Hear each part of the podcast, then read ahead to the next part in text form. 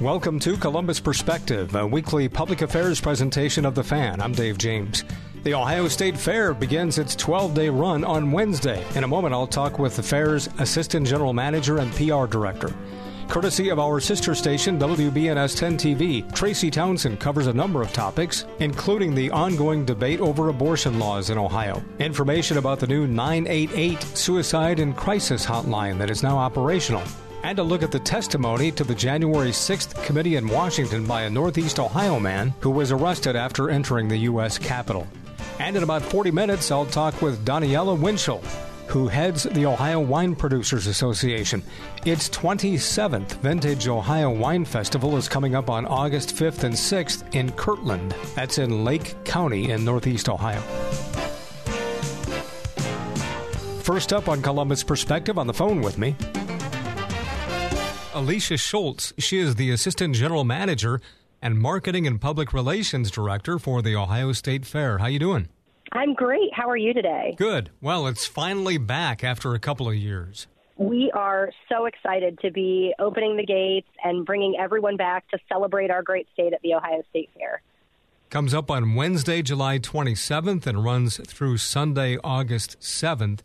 Was it hard to get things geared back up after being off for a couple of years? You know, there's it's been really neat to kind of look at a couple of different areas and reimagine those and change things up in in just some minor ways to make some improvements. But I also constantly joke that I'm dusting off my brain trying to remember, you know, what I did at a particular time of year as as we get ready for this year's event. So, for folks who have not been out there now for two or three years, is there anything strikingly different this year when you first come into the place? You know, there are definitely some things that you will notice. Um, one of the things we done a few years ago is we started planting more trees. And it's amazing to see how much a lot of these trees have really grown in the last few years. So we've got some more shade. And of course, there's plenty of that down in the beautiful Natural Resources Park. And there's a few great new additions and attractions there an accessible playground, a sculpture, the dunk, um, and a new wildlife center.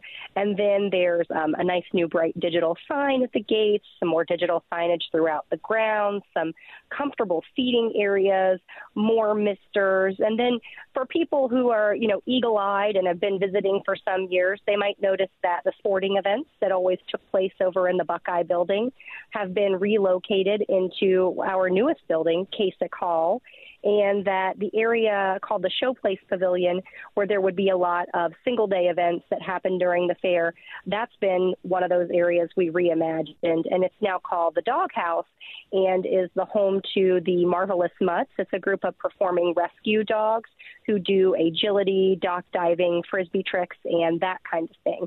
So there's definitely some things you'll notice, but of course, all your favorite traditions are still there too. So seeing Smokey Bear, the Taste of Ohio Cafe, the Butter Cow and Calf, the Giant Slide, the Sky Glider, you know, all of those tried and true favorites are still a centerpiece of the fair. It all starts on Wednesday. Walk us through that first day. What's what should people take note of? Well, I think, of course, we're opening the gates at 10 a.m., doing a ribbon cutting. We'll have some entertainers. It should be absolutely wonderful.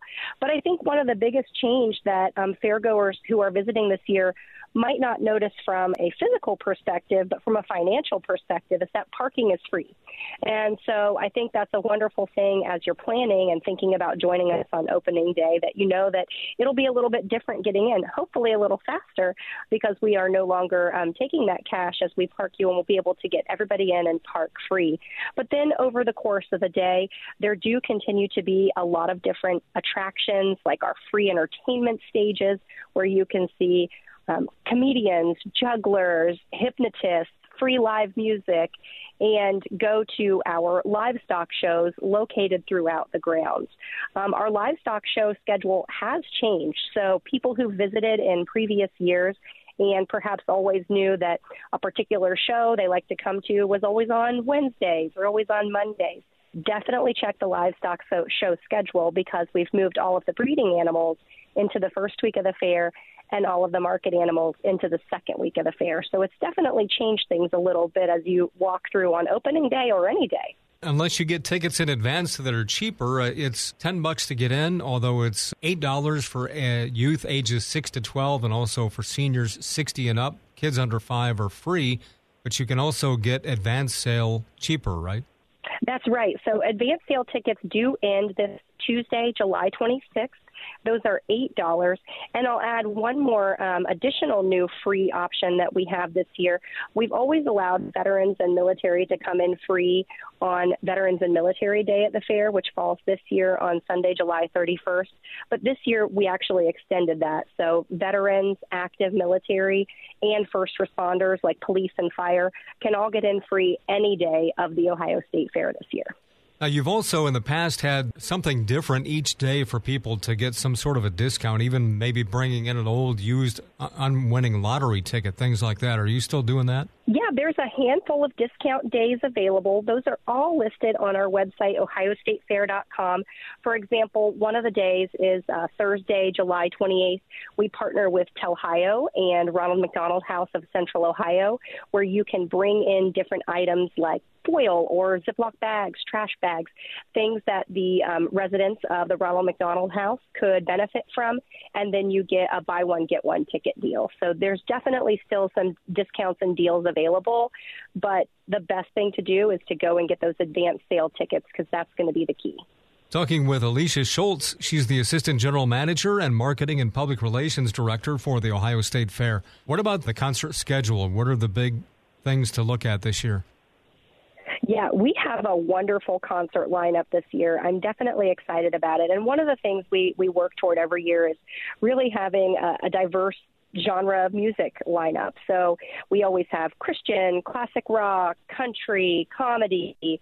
And so this year we have Nelly, Ice Cube, Foreigner, Willie Nelson, Gabriel Iglesias. Um, there's a, a really nice lineup that we have. It's all listed on OhioStateFair.com. You can get ticket ma- tickets at Ticketmaster.com slash Ohio State Fair. And those tickets do include fair admission when purchased in advance. So, for example, opening day, our concert is Kidz Bop. And um, when you get those uh, Kidz Bop Kids tickets for $20, they do include fair admission purchased in advance.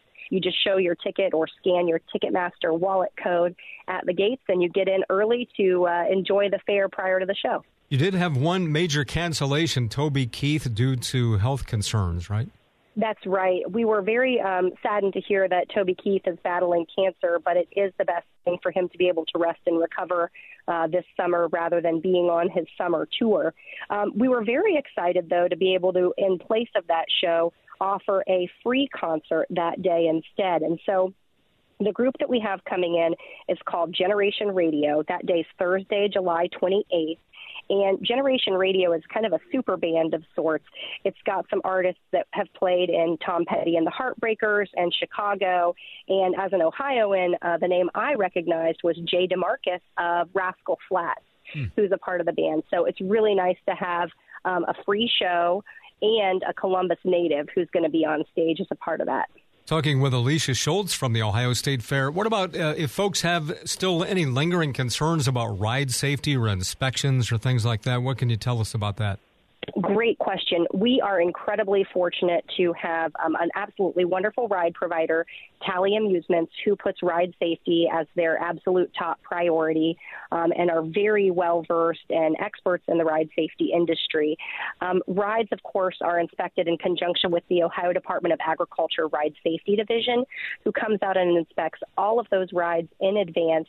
And as you're aware, have um, had more stringent rules and regulations in the last couple of years regarding ride safety. So, Talley Amusements and the Ohio Department of Agriculture Ride Safety Division are working together to make rides safe at the Ohio State Fair, and um, we'll, we're really excited to to be able to make sure that there are really safe rides and a really good experience for our fairgoers. Okay, and any word on what the new hot fried food is this year?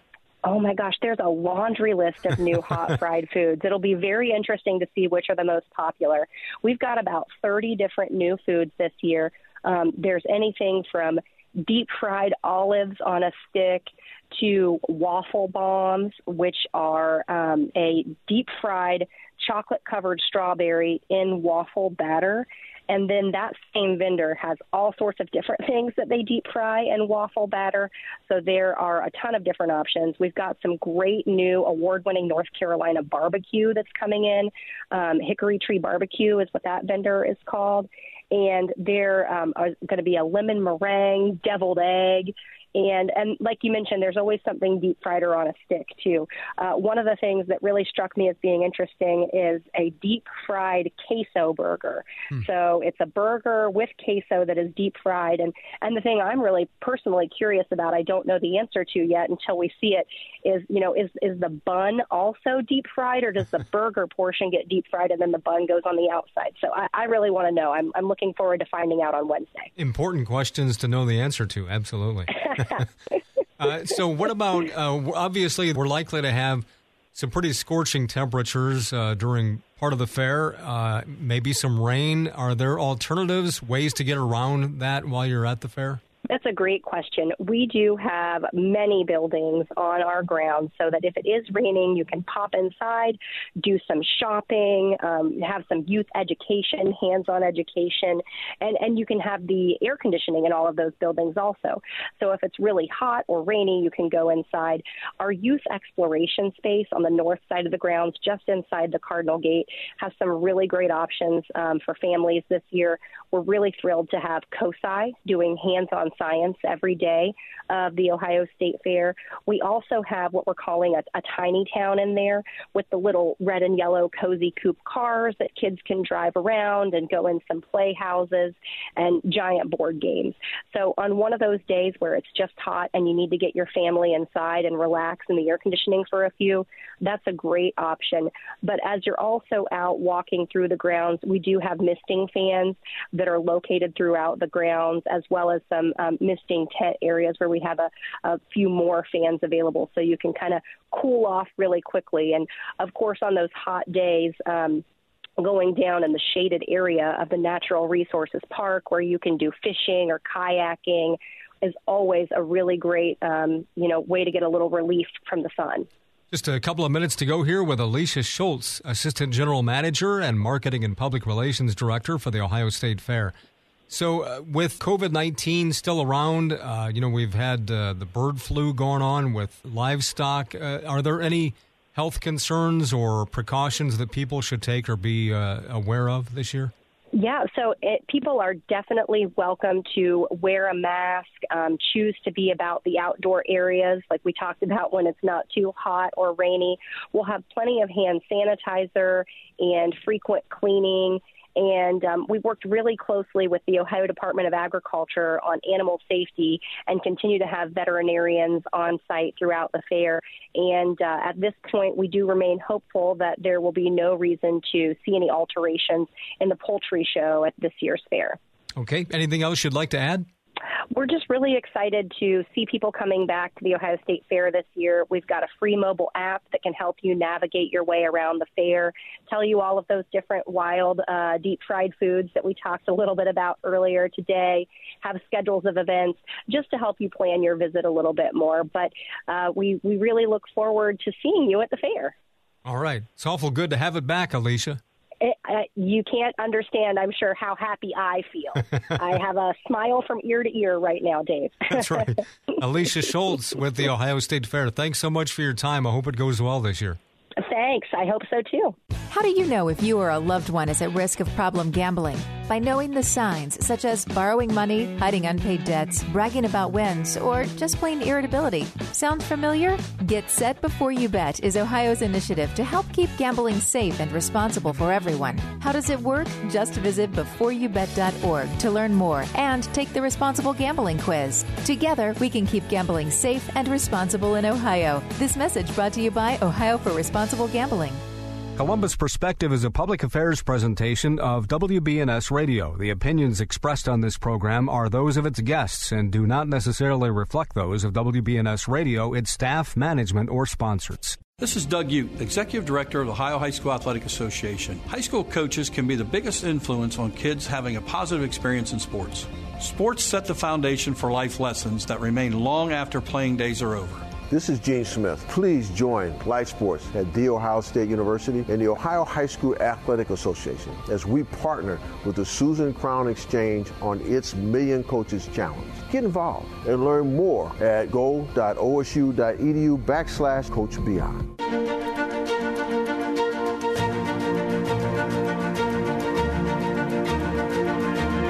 This is Columbus Perspective on the Fan. Courtesy of our sister station, WBNS 10 TV, here's Tracy Townsend from her Sunday morning public affairs program, Face the State. A new edition can be seen this morning at 11:30 on 10 TV.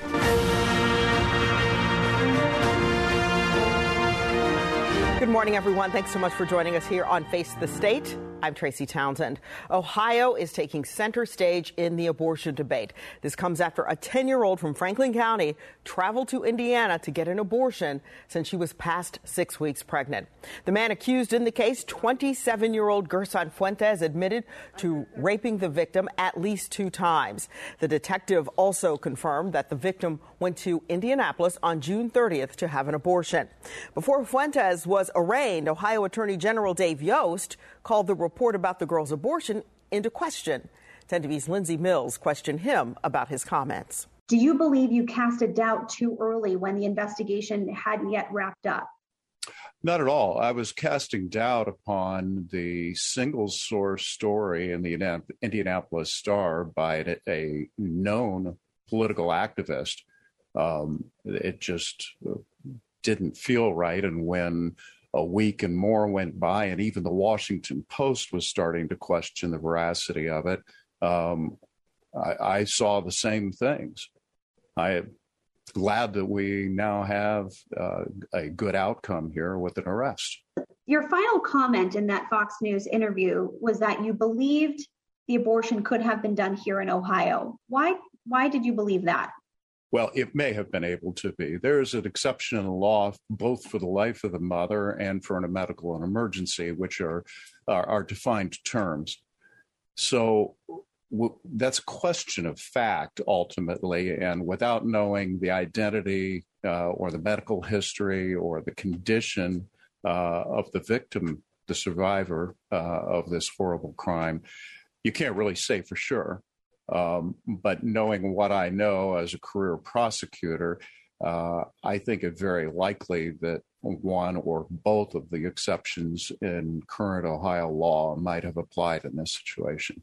Under the current law, it is up to the provider to determine whether or not those exceptions are at play. That's um, So, would have a doctor had to or, or a provider would they have had to create or not create um, diagnose this 10 year old with one of the conditions that's listed in the language of the law? Well understand there's not just a list of conditions there's a description uh, of a, a, major bodily function being impaired. Um, so yes the doctor is the one that makes that determination we also talk with U.S. Senator Sherrod Brown about this case and the national attention it's putting on our state. Here's what he had to say. I know because Ohio has such extreme language on abortion, no, no exceptions for rape or incest, uh, few protections for the life of the mother, that, um, that we are beginning to lose some people who were considering moving to Ohio to practice medicine, maybe to go to college, I'm already hearing stories, people are having second thoughts. Then you have this awful, despicable story where high ranking, far right political figures uh, with, an ag- with a political agenda that they mocked, and they mocked this story about the 10 year old. Uh, showing no respect and showing um, just a mean spiritedness, saying it didn't happen. Well, it did happen. Uh, and they owe an apology directly to the family of this 10 year old as they owe to the whole state um, this this this extreme law that uh, that no abortions after the sixth week, regardless of of whether it's rape or incest, few protections for the life of the mother, um, is so out of step. After all the controversy, Ohio Attorney General Dave Yost sent a legal explainer of Ohio's heartbeat law. In it, he says there is no gestational time limit, and the statute has three exceptions. One is to prevent the death of the mother. Another is due to a serious risk of the substantial and irreversible impairment of a major bodily function of the pregnant mother. Or third, in cases of an ectopic pregnancy.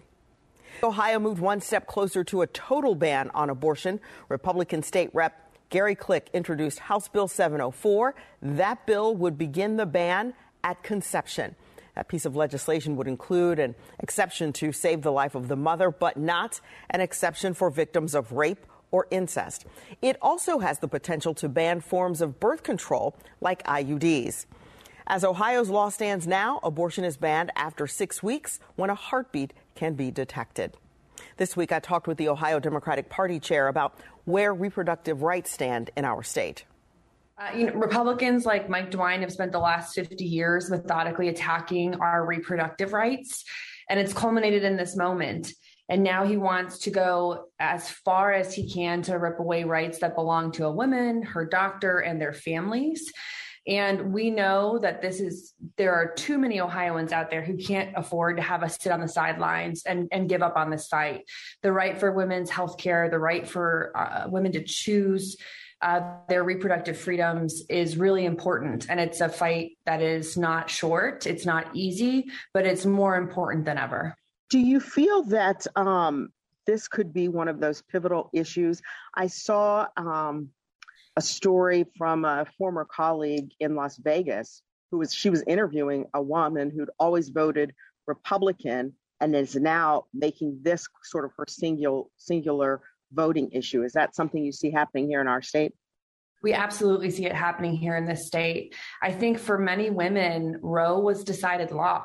Uh, we never really uh, thought that this could be overturned. And now that it has, and now that we see that Republicans in Ohio are doing everything they can to further restrict women's healthcare choices, women in Ohio are paying attention. And it's not just women. I have been stopped so many times by men who have daughters, nieces, wives uh, who've lived through really hard medical decisions um, after going through IVF with their families that really see this as a critical um, issue for women because it is. It is a life and death issue for women, it is an economic issue for families.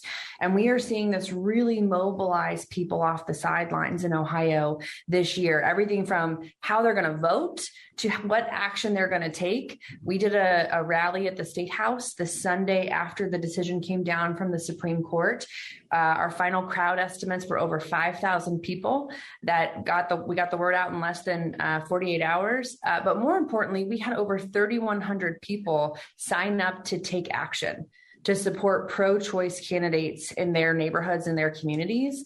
And so the the reverberations of this decision, and in particular the extremism that Ohio Republicans have on this issue, is really coming to uh, the center of the work we're doing around mobilizing our activists, but also talking to voters.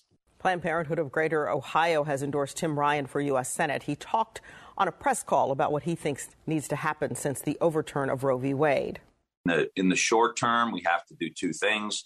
We have to protect women's privacy. There is no way that we can allow these governments and some of these states to start monitoring women in their in their healthcare data or health tracking apps that they may have been using now for years. Uh, that data needs to be protected. And I don't think any company should be punished if they are saying that they will cover their their uh, employees' health care across state lines and pay for travel and these other things. I think, again, talk about infringement on free markets and on a, bu- a, business's decision. These are the people who want to get government out of the, the businesses uh, and how they operate. And now they're going to jump in with fines and punishment if a certain company wants to provide certain kinds of health care to their their employees. Again, that's that's so extreme. It's not even funny. Uh, and you put that all together, uh, and it, it it's a pretty scary time now for women in the state of Ohio. Tim Ryan is running against J.D. Vance for Ohio's U.S. Senate seat. Face the State did ask J.D. Vance for an interview to talk about the abortion debate happening in our state right now. We were told he didn't have time in his schedule, but his campaign arranged an interview with the anti abortion group Ohio Right to Life. We asked him about the national attention the abortion case in our state involving the 10 year old girl is getting. Here's what he had to say. In these terrible circumstances, the solution can never be to kill an innocent human life. And unfortunately, that's where the president of the United States even jumped to when it came to this particular circumstance. And it's not just, they're not just making it about the 10 year old girl, they're using this one particular circumstance to justify the over 90% of elective abortions that are taking place in this nation.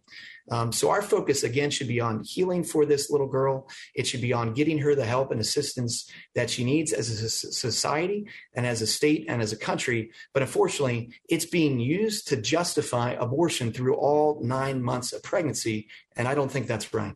The new nationwide 988 mental health hotline is in the books. We're going to take a look at the impact of this change. Plus, an email from AEP says crews weren't ready ahead of the storm that led to those massive power outages.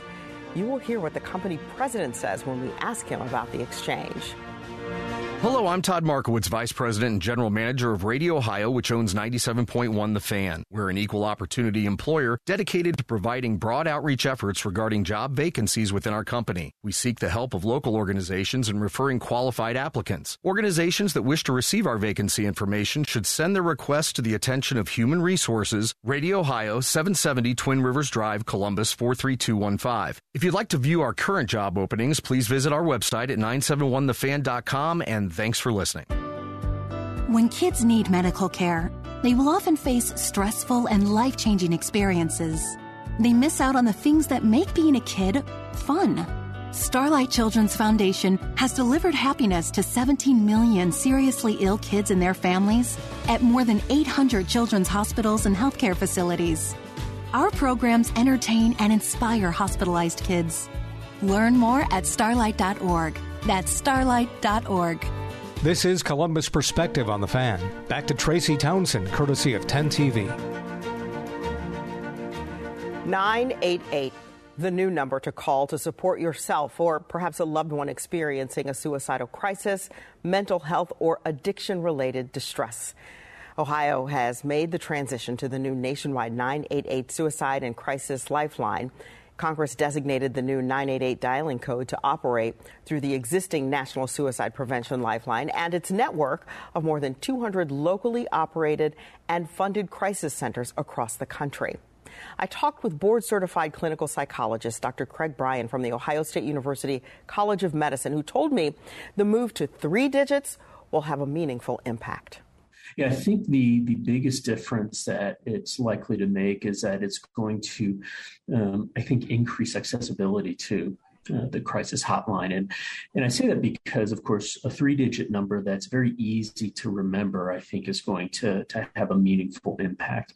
Many of us who have been working in the suicide prevention community for a long time know that that you know the existing number the, this long really arduous hard to remember number mm-hmm. um, is not always easy for people to remember especially when they're in crisis I, I, realize it's different probably for every person who calls but can you give us an idea of what happens when somebody decides um, to to dial whether it be the seven digits or these the new three digits yeah, so um, the the number is basically uh, the call is routed to a, a, centralized location, and then based upon um, where a person is located, um, that centralized hub will then try to connect um, that caller with with a call center in their geographic region. So depending on you know what state or what city you're calling from, ideally you'll be talking to somebody who's fairly close by um, geographically.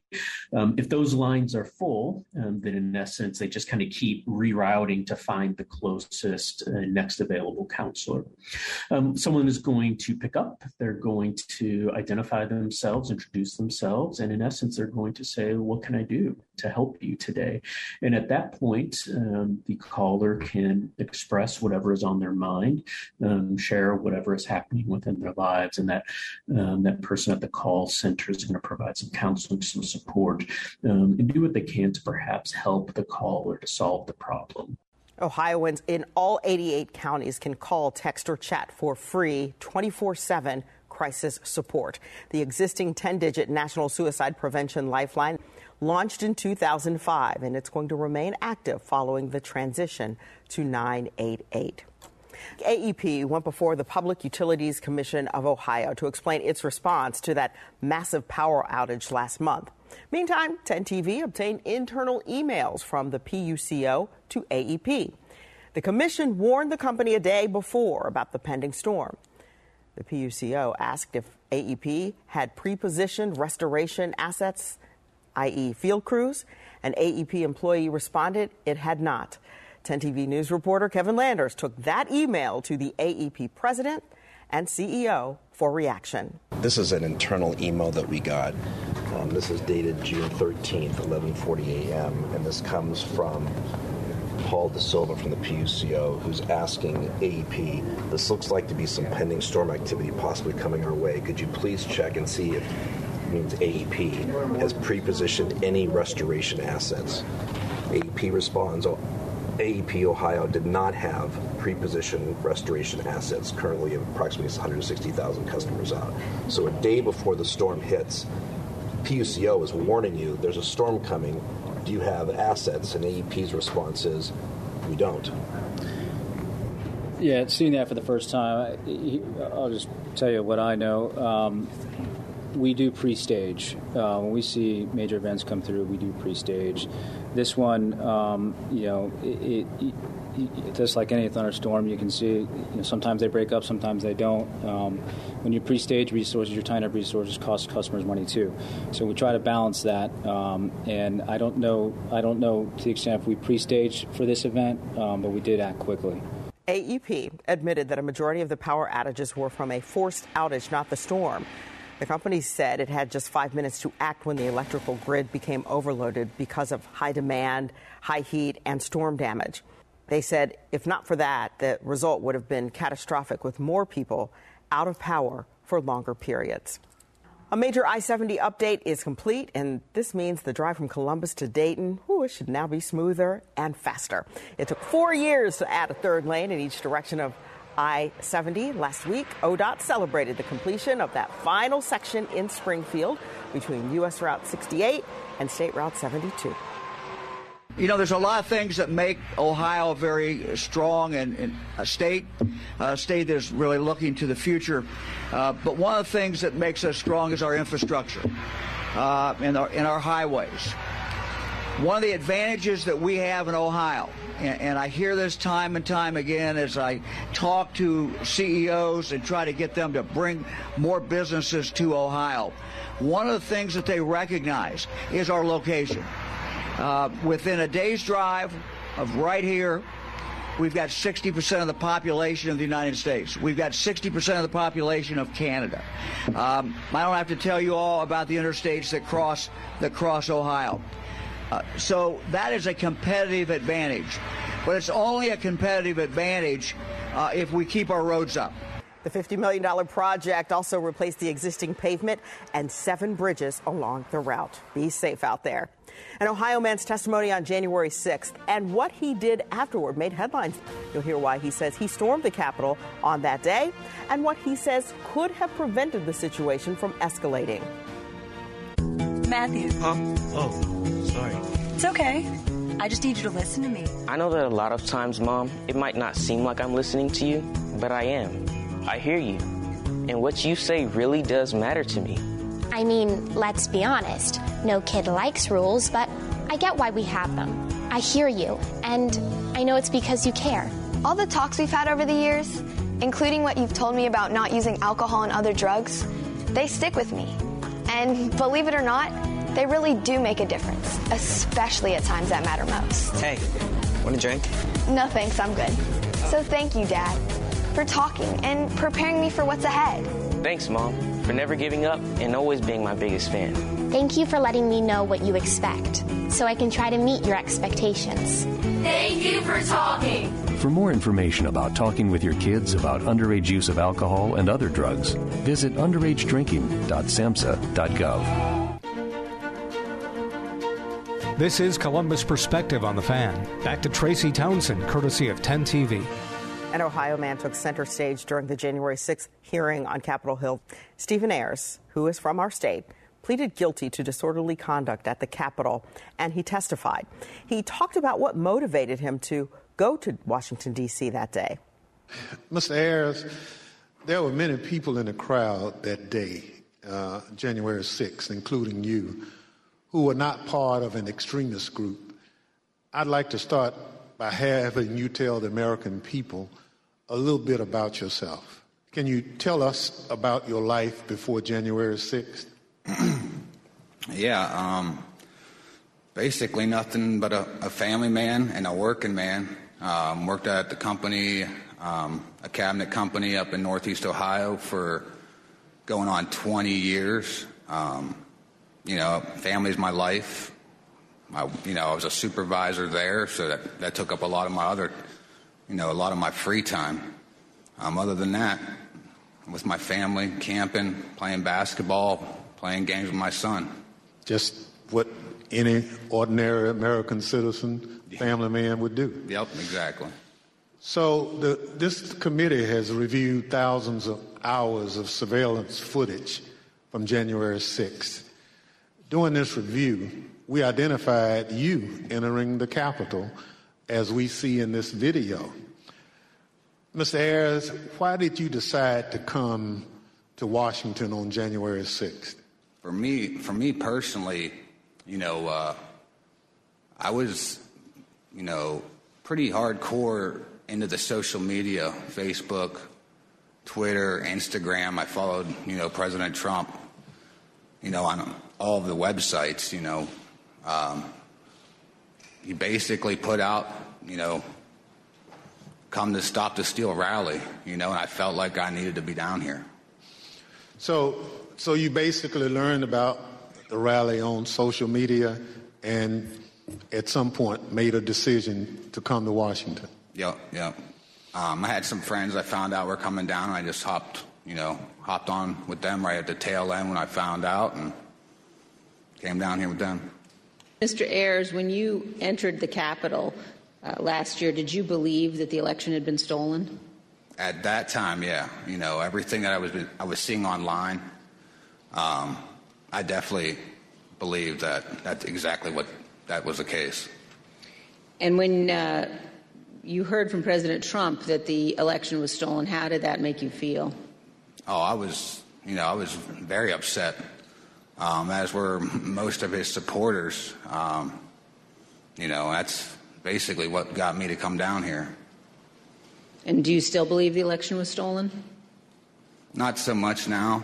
Um, I got away from all the social media um, when January 6th happened. Uh, basically deleted it all. You know, I started doing my own research and everything. And for me, for me, it, for something like that to be that, to actually for that to actually take place, it'd be it's too big. You know, there'd be there's no way you can keep something like that quiet, as big as something like that. You know, with all the you know all the lawsuits being shot down one after another. That that was mainly what convinced me. Mr. Ayers, you were in that crowd at the rally and then the crowd that marched to the Capitol. When you arrived on the ellipse that morning, were you planning on going to the Capitol? No, we didn't actually plan to go down there. Um, you know, we went basically to see the Stop the Steal rally, and that was it. So, why did you decide to march to the Capitol? Um, well, basically, uh, you know, the president, you know, got everybody riled up told everybody head on down.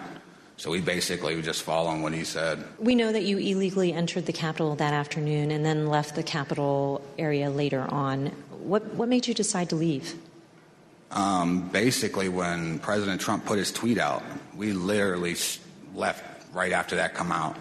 Um, you know, to me, if he would have done that earlier in the day, 1:30, I, I you know, you know, we wouldn't be in this maybe we wouldn't be in this bad of a situation. After the hearing, Ayers apologized to two police officers who defended the Capitol against the insurrectionists.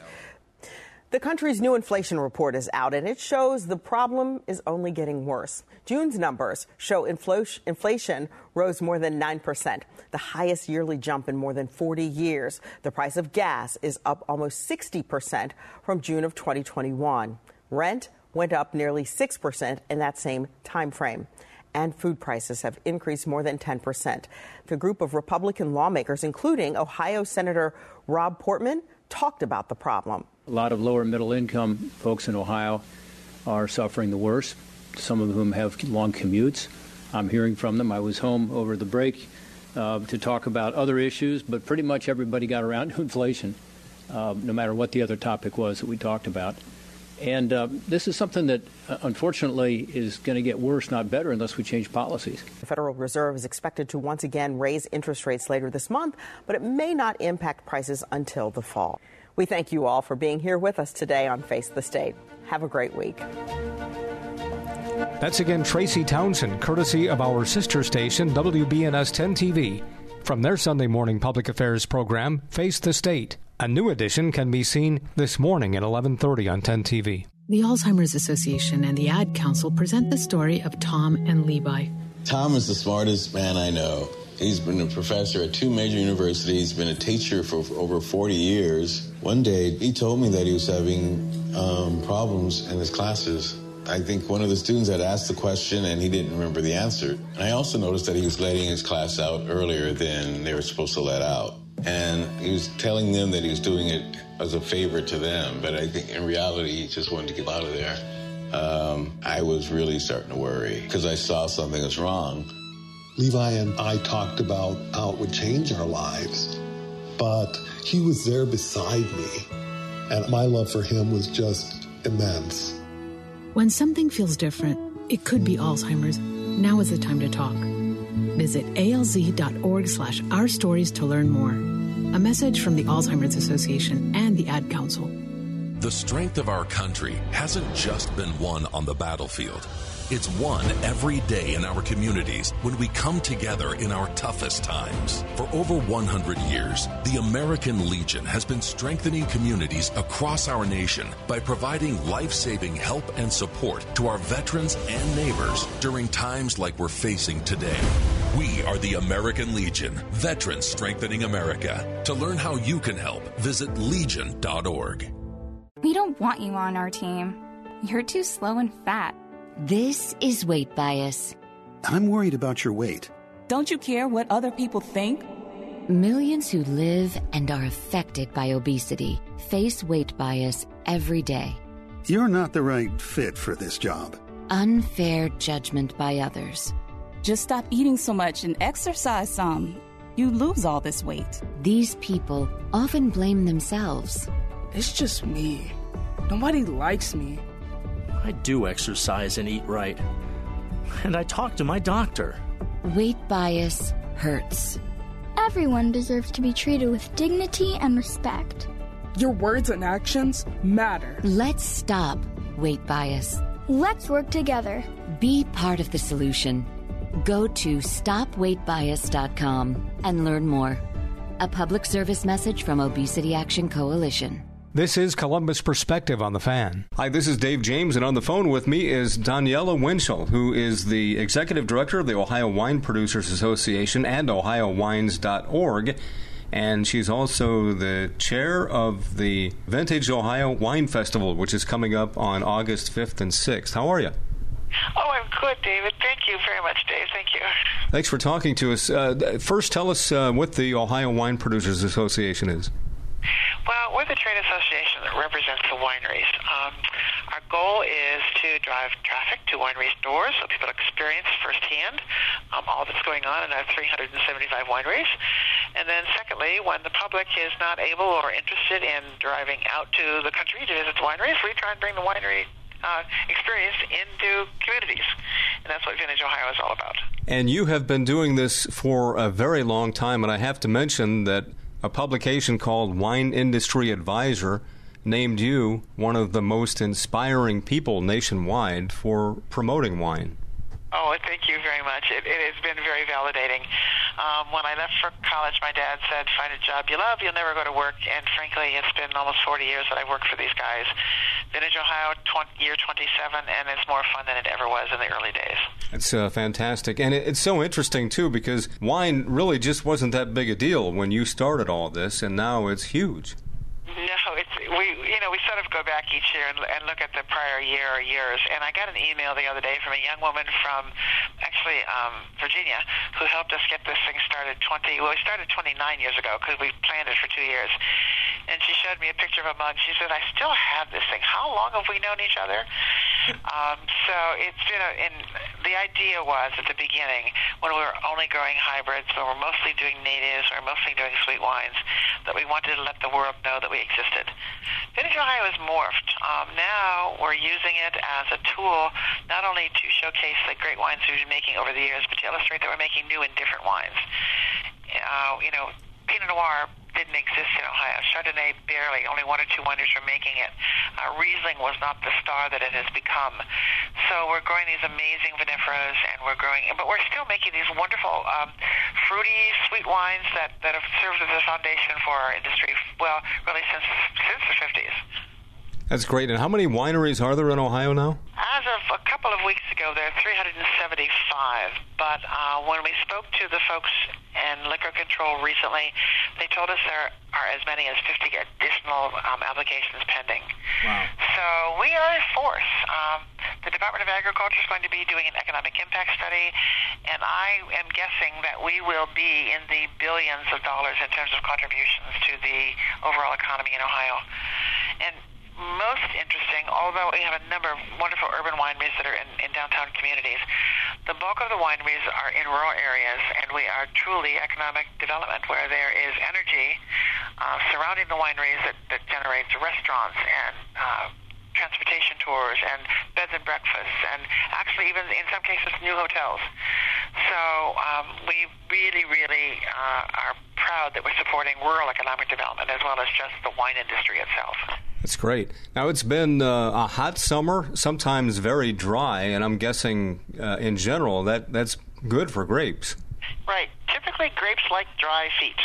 Um, so, and they have a very long taproot. So, this dryness has not necessarily impacted all of us. We do need some rain periodically, but there seems to be enough. The crop reports from the growers seem to be that the vines are thriving, and um, we'll need a little bit of rain, but then come September, they can shut the spigots off because we like a dry fall to finish the season off. That's terrific. Uh, now, Vintage Ohio Wine Festival, this is coming up in Kirtland, which is, I guess, about 20 miles northeast of Cleveland. Right. It's in the community of Kirtland, and it's an easy drive from downtown, and it's also an easy drive from lots and lots of wineries in, in the northeast and, and north central areas. And so tell us about the festival. What goes on there? Well, um, first of all, the wineries are obviously the showcase. Um, and this year we have a whole bunch of new wineries coming. When we started Vintage, as I said, we were trying to, there were 40 wineries in the state, and we were trying to tell the world that we existed.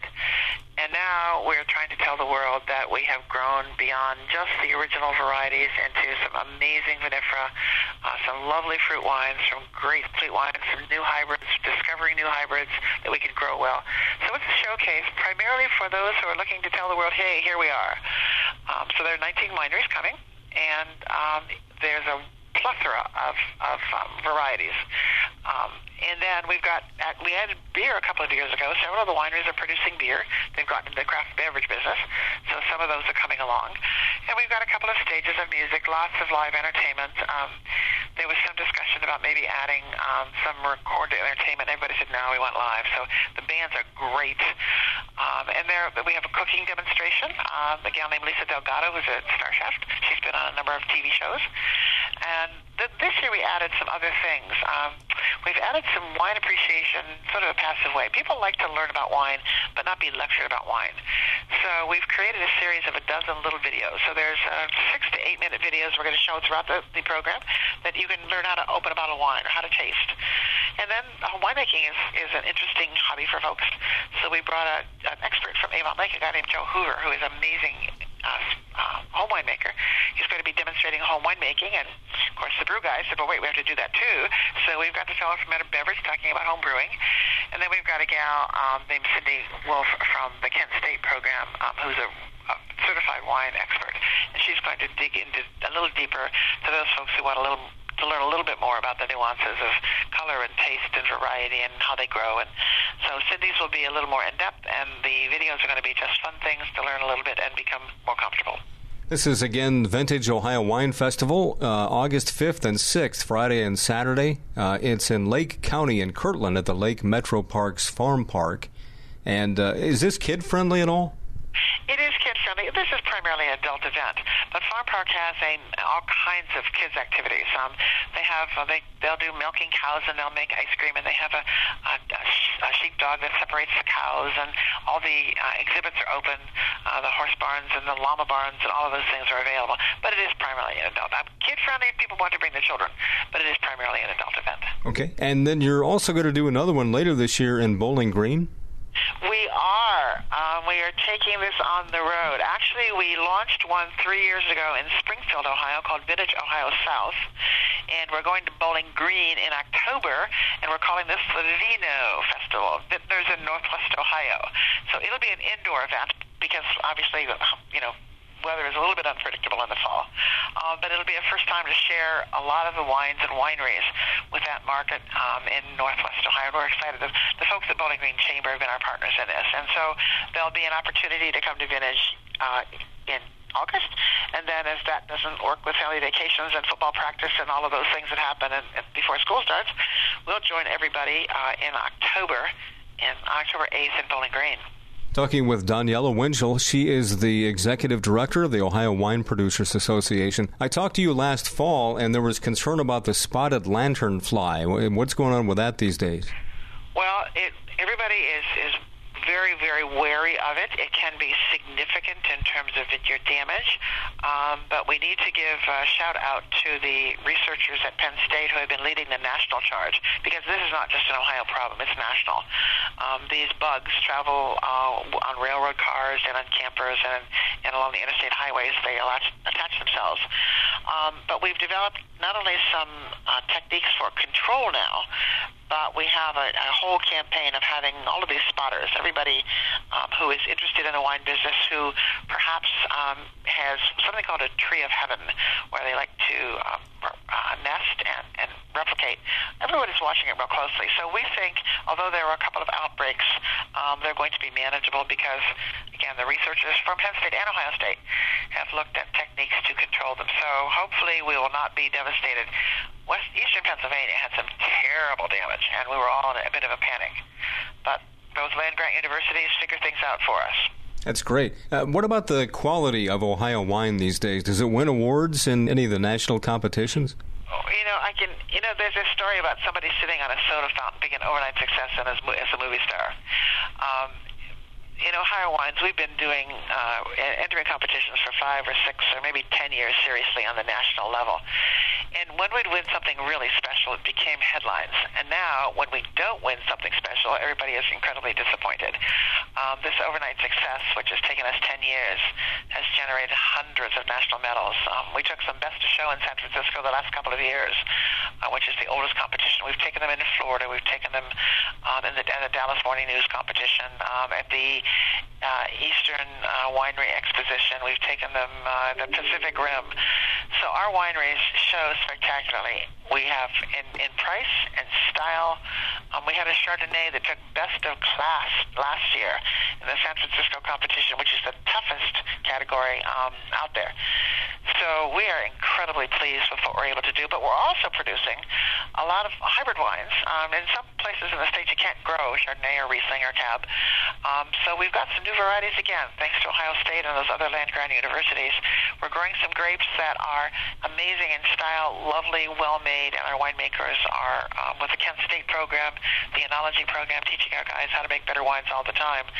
Um, we can pretty much stand up on our own. Um, I carry our wines every year to California to the national group tastings, and I always have long lines. What do you mean, Ohio Gewürztraminer? I can't believe you do this. This is really from Ohio. This is a Chardonnay from Ohio. Um, so we are extremely pleased with the quality of what we're doing. And I guess uh, dessert wine has come a long way in recent years. It has, and a couple of levels. Um, certainly our ice wines. Ice wines are made from grapes frozen on the vine, and there are very specific uh, conditions that have to occur before the grapes can be picked and then harvested. Um, and so I think Ferrante and Debonne, two years back to back, last year and the year before, won Best of Show in San Francisco for a dessert wine for their ice wines. But we're also producing some port wines um, with um, some of the native varieties that are interesting, well done, well made, and winning medals. So dessert wines are fun, and in some cases, the wines can be a complement to, to dessert, and in some cases, especially the ice wine, is a dessert and a glass in itself. It's outstanding. You mentioned there are hundreds of wineries around Ohio, but when I think of them, I still think, you know, your office is up in uh, Geneva, up in Ashtabula County, and you can there are areas up there where you can drive and see the lake on one side and vineyards on the other, and also the Lake Erie Islands. Those settings are just uh, classic. It seems like. Well, the thing is, Lake Erie is the reason that many of the grapes up here are grown that are vinifera. Uh, the lake provides a general temperature moderation, an extended fall during harvest season, and a delayed bud break in the spring.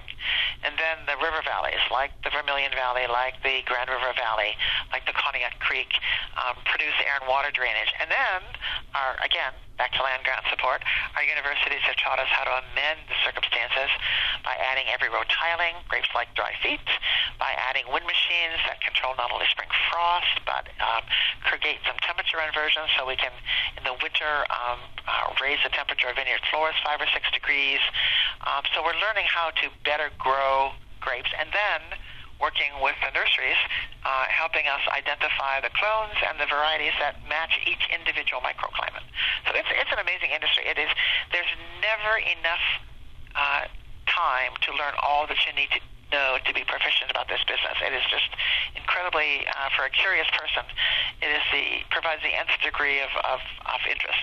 It's interesting because I remember a few years ago, and we, are not going to get into this this time, but I, we we talked about how some people might find a really cheap wine as one of their favorites, and in the wine industry, a, a lot of people, and including you, have taken the sort of attitude where you know drink what you like, and the industry is trying not to be this too highbrow of an industry, you know, where it just kind of discounts a lot of stuff. We say this all the time the best wine is the one you most enjoy.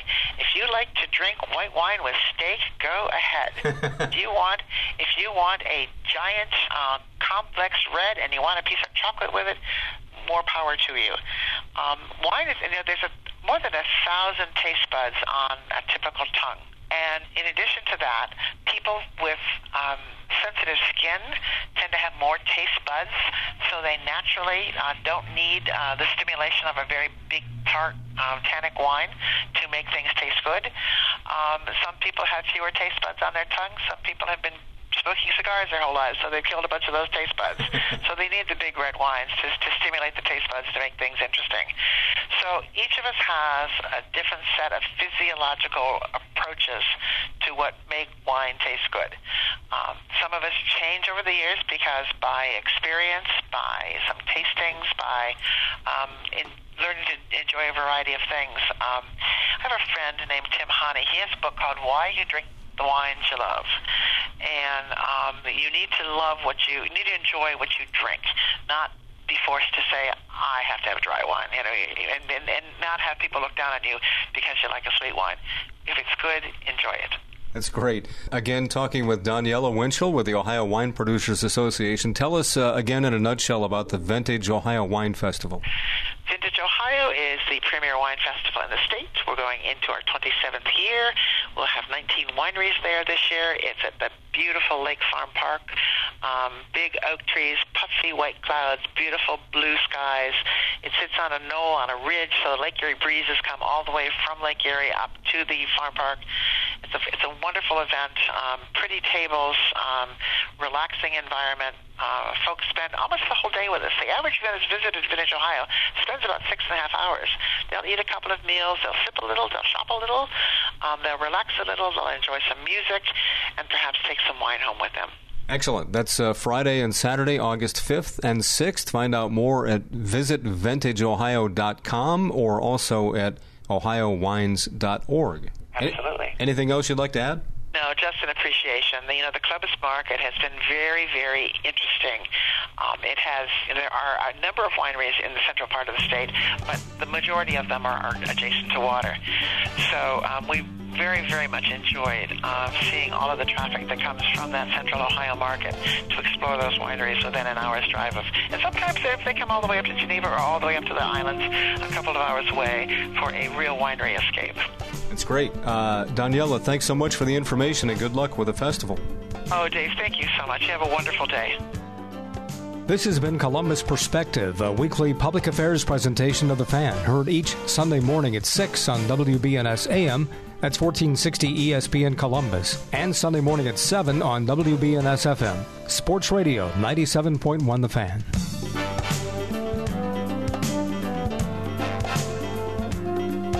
Join us again next Sunday for Columbus Perspective.